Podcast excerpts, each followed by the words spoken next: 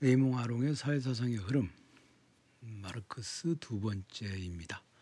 어제는 마르크스에 관한 전반적인 논의를 했죠. 저작의 다양성, 개념 사용의 비일관성, 저작 시기의 다양성, 그리고 마르크스의 어, 사상을 이해하는 데 필요한 주요 학적 저작들, 공산당 선언, 정치 경제학 비판, 자본 이런 것들이다.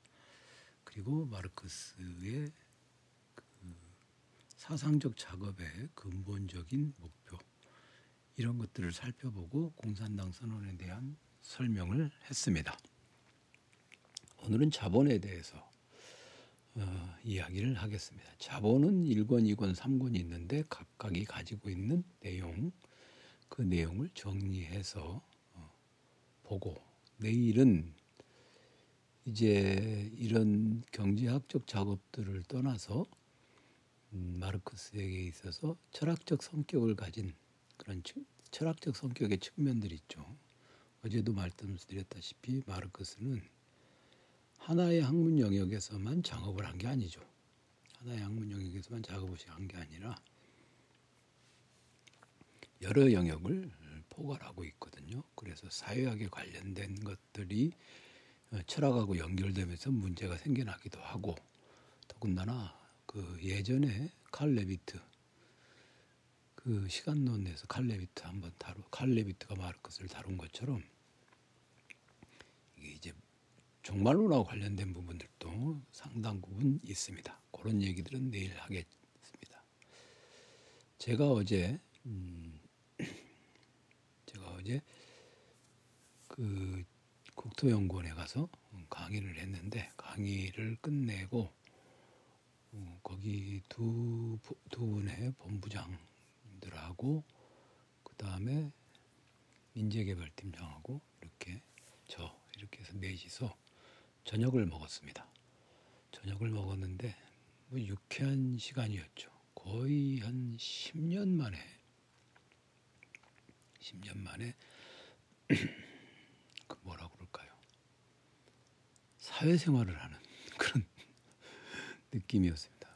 회식 뭐 그런 거 있잖아요. 저는 그런 거 안 하니까. 근데 이제 그분들은 음, 기본적으로 한 분은 도시 계획 전공했고 한 분은 이제 지리학. 이제 그분들은 이제 그 데이비드 하비, 데이비드 하비 있죠. 포스트 모더니티의 조건, 그 다음에 파리 모더니티의 수도 파리 그런 책을 쓴 데이비드 하비 제가 여러 번 얘기도 했고 데이비드 하비 썩 재밌잖아요. 제가 이제 데이비드 하비 재밌다 어, 그렇게 말씀을 드리니까. 이 포스트 모더니티의 조건 그 지리학 전공하신 분이 포스트 모더니티의 조건 뭐 이런 거 아 너무 골 때린다. 골치 아프다 모더니티의 수도 파리 그렇다고 그 데이비드 하비를 좀 데이비드 하비를 좀 어, 잘, 잘 알고 싶다. 예, 그런 얘기를 하시더라고요. 그래서, 그리고 또 하나는 제가 그 데이비드 하비를 철학 전공자가 데이비드 하비를 읽었다고 하니까 그 굉장히 그 그 좀 의아 의아해하고 음, 그런 얘기를 하셨습니다. 그걸 들으면서 이게 왜 그럴까? 그 이제 지리학이라고 하는 것은 또는 도시공학, 도시계획이라고 하는 거 이런 사회학, 사회과학이잖아요.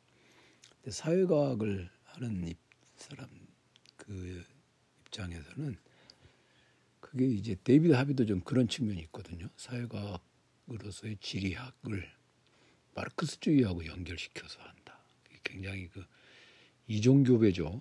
어, 좀 생물학적으로 얘기하자면 이종교배 같은 그런 게 있죠. 뭐 그런 것들이 굉장히 당황스럽죠. 일, 얼핏 보기에도 당황스럽고 마르크스가 사실은 그런 측면을 가지고 있죠. 그러니까 데이비드 하비를 이해하는데 필요한 아주 기본적인 것들이 어떻게 보면 철학적 개념들인데 그 철학적 개념들이 어뭐 데이비드 하비의 책 읽다 보면 변증법 이래 나와 버리면 아 사회과학 그 지리 사회과학이라고 해서 무슨 오늘날의 사회과학, 사회과학 쪽은 이런 변증법 이런 술어들이 나와버리면 그냥 진짜 좀 황당하게 이해가 안 되는 그런 측면이 있죠. 마르크스가 바로 그런 점이 있습니다. 그런데 이제 자본이라고 하는 이 텍스트는 순전히 이 경제학적 텍스트인 것 같아도 사실은 그렇지 않거든요. 그게 그게 좀 모호한 부분이 있어요. 이게, 이 그래서 이제 마르크스가 골치 아프죠. 그리고 이 자본에도 오로지 경제학적인 내용만 들어가 있는 건 아니에요. 그걸 잘 식별해내야 되는데 식별하지 않은 상태에서 이렇게 경, 마르크스의 이제 자본을 읽다 보면 이게 경제학 얘기인지 경제학 얘기인지 아니면 경제학 얘기가 아닌지 그게 이제 엉키기 시작하면서 그게 어, 사람들을 고통스럽게 하죠. 네, 사람들을 고통스럽게 한다. 그거는 뭐 어쩔 수 없습니다. 마르크스를 읽을 때 음, 피할 수 없는 부분이죠. 그런 것들은.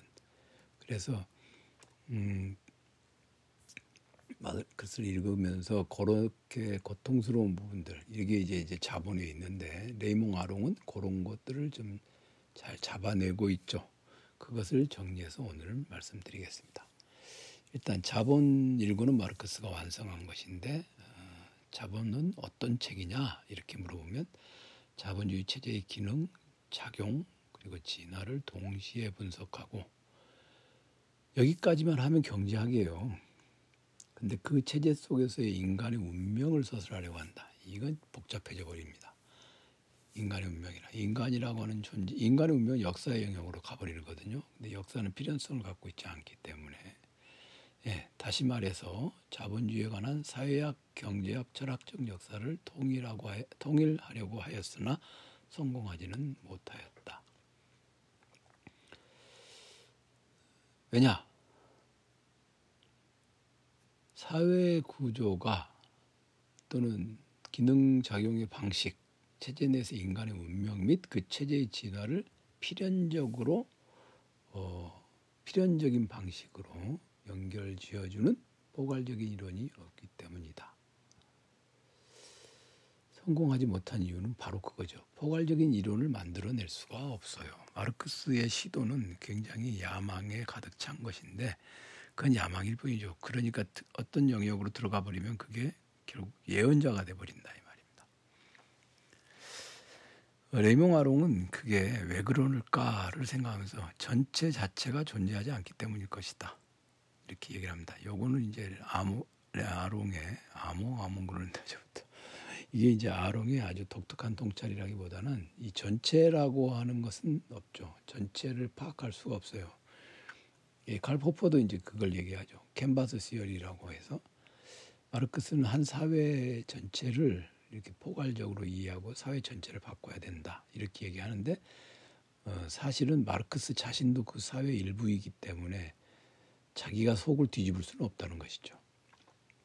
그게 포퍼의 열린 사회와 그적들에 보면 그런 지적들이 나옵니다. 그리고 역사를 이게 저 역사주의의 빈곤, 포퍼의 역사주의 빈곤에서도 바로 그 점이 지적되고 있죠. 그래서 역사주의 빈곤을 저 성균관 대학에 있던 이한국 교수가 번역한 책으로 보면 역사 법칙주의라고 이렇게 번역을 해놨어요. 어, 그 내용은 아주 뚜렷하게 밝혀서 번역을 했는데 그냥 역사주의라고 통용되던 것이 있죠. 역사주의라고 하는 말이 가지고 있는 의미가 몇 가지 있는데 이제 그 포포가 사용하는 것은 바로 이런 것이죠. 역사의 법칙이 있다. 필연적 법칙이 있다. 역사는 합리적 필연적으로 전개되지 않기 때문이죠. 그러니까 마르크스가 자본에서 시도한 것 그것은 뭐냐? 자본주의 체제의 기능, 작용, 진화를 분석하고 거기까지는 괜찮아. 근데 그 다음은 이제 경제학 영역을 넘어가 버린다 이거죠. 그 다음에 어, 자본에서의 핵심적인 내용은 이윤과 잉여가치와 착취 요게 연결되어 있죠. 자본주의라고 하는 건 뭐냐? 이윤을 추구하는 것이다. 이제 이윤이라고 하는 것은 이윤이라고 하는 것은 교환 과정에서 생겨난다. 교환이 동등한 경우가 있어요. 너도 남고 나도 남고 하는 경우는 없죠. 한쪽이 남으면 한쪽은 반드시 손해를 보게 돼 있어요. 그런데 그것도 아닌 음, 둘다 호혜적인 교환이라는 게 있을 수 있습니다. 그건 말고 이윤을 만들어내는 교환이 있어요. 그러면 마지막에 사람이 처음보다 더 많은 그냥 액수의 돈을 가진다. 그것이 바로 이윤입니다. 그러면 여기서 이제 두 가지 물음이 제기되죠. 하나는 그 이윤이 도대체 어디서 오냐? 누구 누가 그걸 그 과정에서 외부에서 뭐가 들어온 것 들어온 것인가? 그것을 이제 마르크스는 물었는데 바로 그 이유는 어디서 오느냐? 노동자가 어, 노동자가 일을 자기가 필요 자기가 가령 이제 100원어치 일을 해서 100원을 받으면 좋은데 사실은 120원어치 일을 하고 100원을 어, 받은 것이다. 그래서 20원이 이윤으로 남는다. 그렇게 되는 것이죠. 그렇게 되는 것이죠. 그 이윤이라고 하는 것에 대한 얘기는 이제 아롱의 얘기도 그렇고 이렇게 단순화해서 설명을 할 수가 있습니다. 그 다음에 그게 이제 하나 이윤이라고 하는 것에 관해서 관련된 문제는 이윤은 어디서 오는가? 이윤의 기원에 대한 얘기죠. 그 이윤의 기원에 관한 얘기는 음, 이윤의 기원에 관한 얘기는 바로 이제 가치설, 임금설, 잉여가치설 요 세 가지를 가지고 어, 설명을 할 수가 있습니다. 상품의 가치라고 하는 건 인간 노동의 양에 비례한다. 그러니까 이게 바로 이제 노동 가치설이죠. 노동이 가치를 만들어낸다. 그 다음에 어, 노동자는 노동한 것에 대한 임금을 받는다. 그런데 그런데 생존에 필요한 상품을 생산하는 노동의 양과 임금이 동등한데 인간 노동은 가치대로 지불받는다. 그게 이제 임금이잖아요. 근데 임금을 받는데 필요한 노동 시간을 초과하여 노동하기 때문에 바로 그것으로부터 잉여가치설이 잉여가치가 이제 가능해집니다. 그런데 그 잉여가치를 노동자가 노동을 해서 생겨난 것을 노동자가 가지질 않는다 이거죠. 거기서 바로 이 착취라고 하는 것이 등장하게 되는 것이죠. 어, 칼레비트는 이 착취를 정치적 예언이라고 봤어요. 이게 이것으로부터 이제 이걸 이제 일종의 원죄다. 이것을 착취다. 그러니까 이 체제는 엎어야 한다. 이렇게 간다는 것이죠. 그러니까 착취는 틀림없는 것이다. 라고 일단 거기서부터 믿음을 갖기 시작을 해야 된다는 것입니다. 여기 이제 이윤에 관한 부분인데 하나 더 있어요. 물음이. 왜 도대체 왜 이윤을 추구하는 체제가 생겨났는가? 이 문제는 경제학적으로 분석할 수 없죠. 이건 사회적인 문제죠. 그렇죠? 사회적. 그냥 이렇게 돌아가더라. 이게 이제 있는 그대로의 현상을 설명하는 것이고 다른 하나는 이 체제는 도대체 이 자본주의 체제의 기원은 어디인가? 즉 이윤 추구의 자본주의 체제의 기원은 이윤 추구를 목표로 하는 자본주의 체제의 기원은 어디에 있는가? 무엇인가? 이것에 대한 물음, 그런 물음도 이제 해볼 필요가 있겠죠. 두 번째 자본 2고는요. 자본의 유통, 자본주의 경제 체제가 전체적으로 움직이는 방식을 설명하고 있는데 아롱에 따르면 미시 경제적 분석으로부터 거시 경제 이론을 구현하고 위기 이론을 첨가하려는 시도다. 여기서 핵심은 위기 이론입니다. 일단 자본주의적 메커니즘은 경쟁적이고 무정부적 성격을 가지고 있습니다. 가지고 있습니다. 그러다 보니 어, 그 생산력과 구매력 간의 부조화 가능성을 연구화시키고 이것으로부터 위기가 발생합니다. 그러면 자본주의가 위기다. 그런 것은 음, 뭐 널리 알려진 체제죠. 근데 그 위기를 봉합하고 뭐 또 다른 방식으로 해서 지금까지 위기를 넘겨오고 막 그러지 않습니까? 그런데 이제 여기서 위기라고 하는 것은 자본주의에서 위기라고 하는 것은 그 원인이 무엇이건 간에 발생할 수밖에 없어요. 그런데 이제 물음이 두 가지가 나오게 됩니다. 위기는 규칙적으로 있는가? 그럼 규칙적으로 있다. 그러면 위기를 예측할 수 있겠죠. 그리고 그것이 예측이 되어야 경제학이 과학으로서 성립할 수 있을 것입니다. 그게 과연 가능할까? 위기는 규칙적인가? 우리도 이제 경제기가 왔다 그런 얘기 하잖아요. 그럼 요러 요러 요러한 시프톰들 즉 징후들이 보이면 위기다라고 말을 하는데 그것이 반드시 꼭 그렇지는 않거든요. 그러다 보니 요즘에 이제 경제학이 예측이 불, 예측을 못하는 것이다라고들 얘기도 해요. 그럼 그 이유는 어디 있을까? 그건 바로 앞에서 나온 것처럼 경제학도 또는 인간이 살아가는 세계에서의 경제적인 어떤 현상들 이것도 바로 역사 속에서 생겨나는 일들이죠. 그리고 우리는 모두 다 식별해낼 수 없는 우리가 모두 다 식별해낼 수 없는 그런 여러 가지 원인들이 거기에 작용할 것입니다. 그러다 보니 경제적인 현상을 합리적 필연적 인 법칙으로서 이해하고 파악하는 데는 한계가 있을 수밖에 없어요. 바로 그것 때문에 예측이라고 하는 것이 불가능해질 것입니다. 여기 나온 것, 제가 스크립트 써놓은 것처럼 위기를 폭발시키는 경제적 사태는 무엇인가? 어떤 경우에는 A라는 경제적인 사태가 위기를 불러오는가 하면 전혀 그동안 나타나지, 나타나지 않았던 예측할 수 없었던 이것이 위기의 원인이 되리라고는 상상할 수조차 없었던 그런 경제적 사태가 위기를 불러오기도 합니다. 가끔 그런 말들이 있잖아요. 언론에서 경제는 심리다. 그건요 경제학을 과학으로 과학으로 어, 성립시키는데 아주 치명적인 그 장애물이 되죠. 심리다. 그거는 뭔 말이냐면 파악이 안 되는 것들이 경제에 작용하고 있다. 그럼 경제학이 하나의 자연 과학적인 자연과학의 모형을 바탕으로 한 과학적인 어떤 법칙을 만들어내는 학문의 영역에서는 빠져나와 버린다 이 말입니다. 이런 것들을 생각해 보려고 했던 것이 이제 자본 이권. 제가 이게 부연 설명을 자잘하게 이렇게 많이 했는데 자본 이권은 어쨌든 위기에 관한 얘기입니다. 그 다음에 이제 자본 3권은 자본주의 체제의 구조와 활동의 분석부터 어, 진화의 그 자본주의 체제가 어떻게 전개돼 가는가. 요게 이제 말하자면 자본주의가 어떻게 멸망할 것인가에 관한 얘기겠죠. 일단 자본의 유기적 구성이라는 게 있어요. 자본의 유기적 구성이라고 하는 것은 바로 불변 자본에 대한 가변 자본의 관계. 불변 자본이라고 하는 건 이제 기계 뭐 이런 것들이고 가변 자본은 노동력이죠.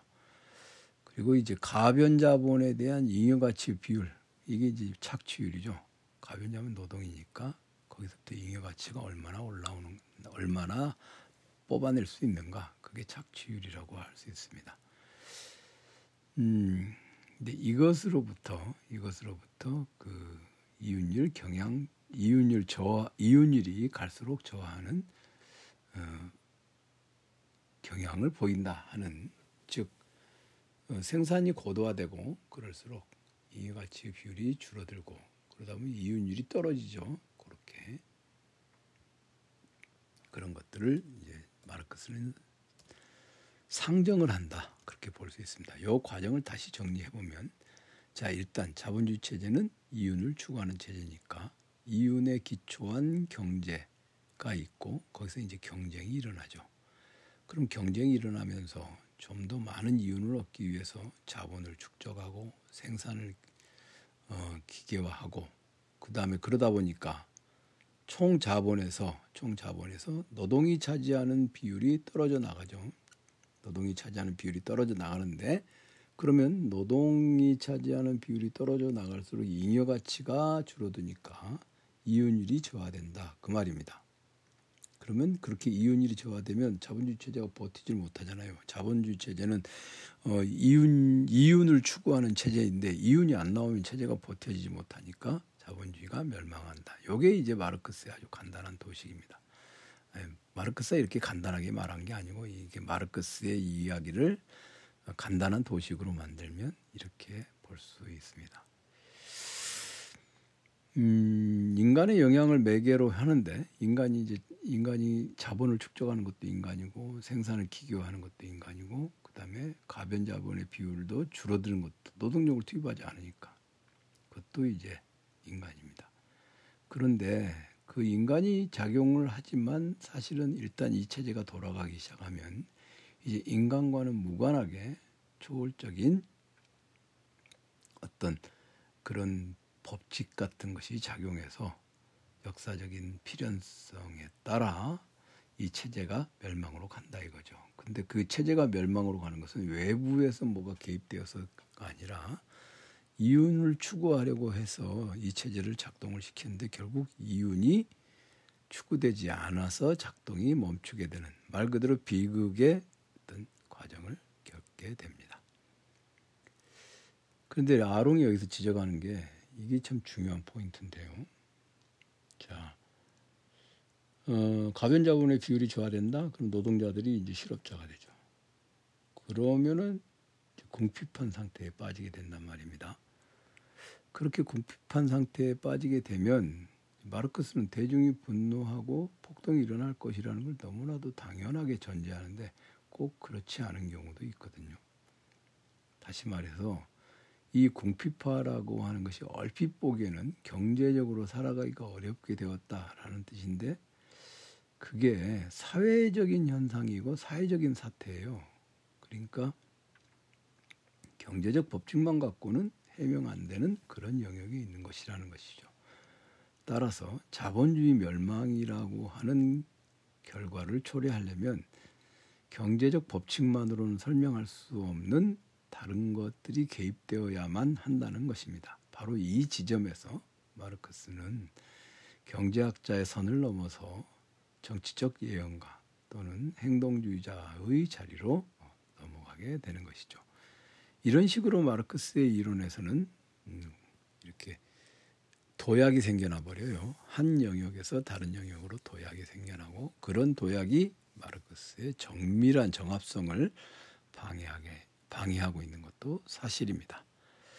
어, 오늘은 여기까지 하고 내일은 다시 이제 철학적 성격을 가진 어떤 모성들 이론과 이론을 서로 다른 영역에 있는 이론과 이론을 서로 접, 접붙이려고 하다가 생겨나는 여러 가지 부작용들 또는 부정합들에 대해서 이야기를 하겠습니다.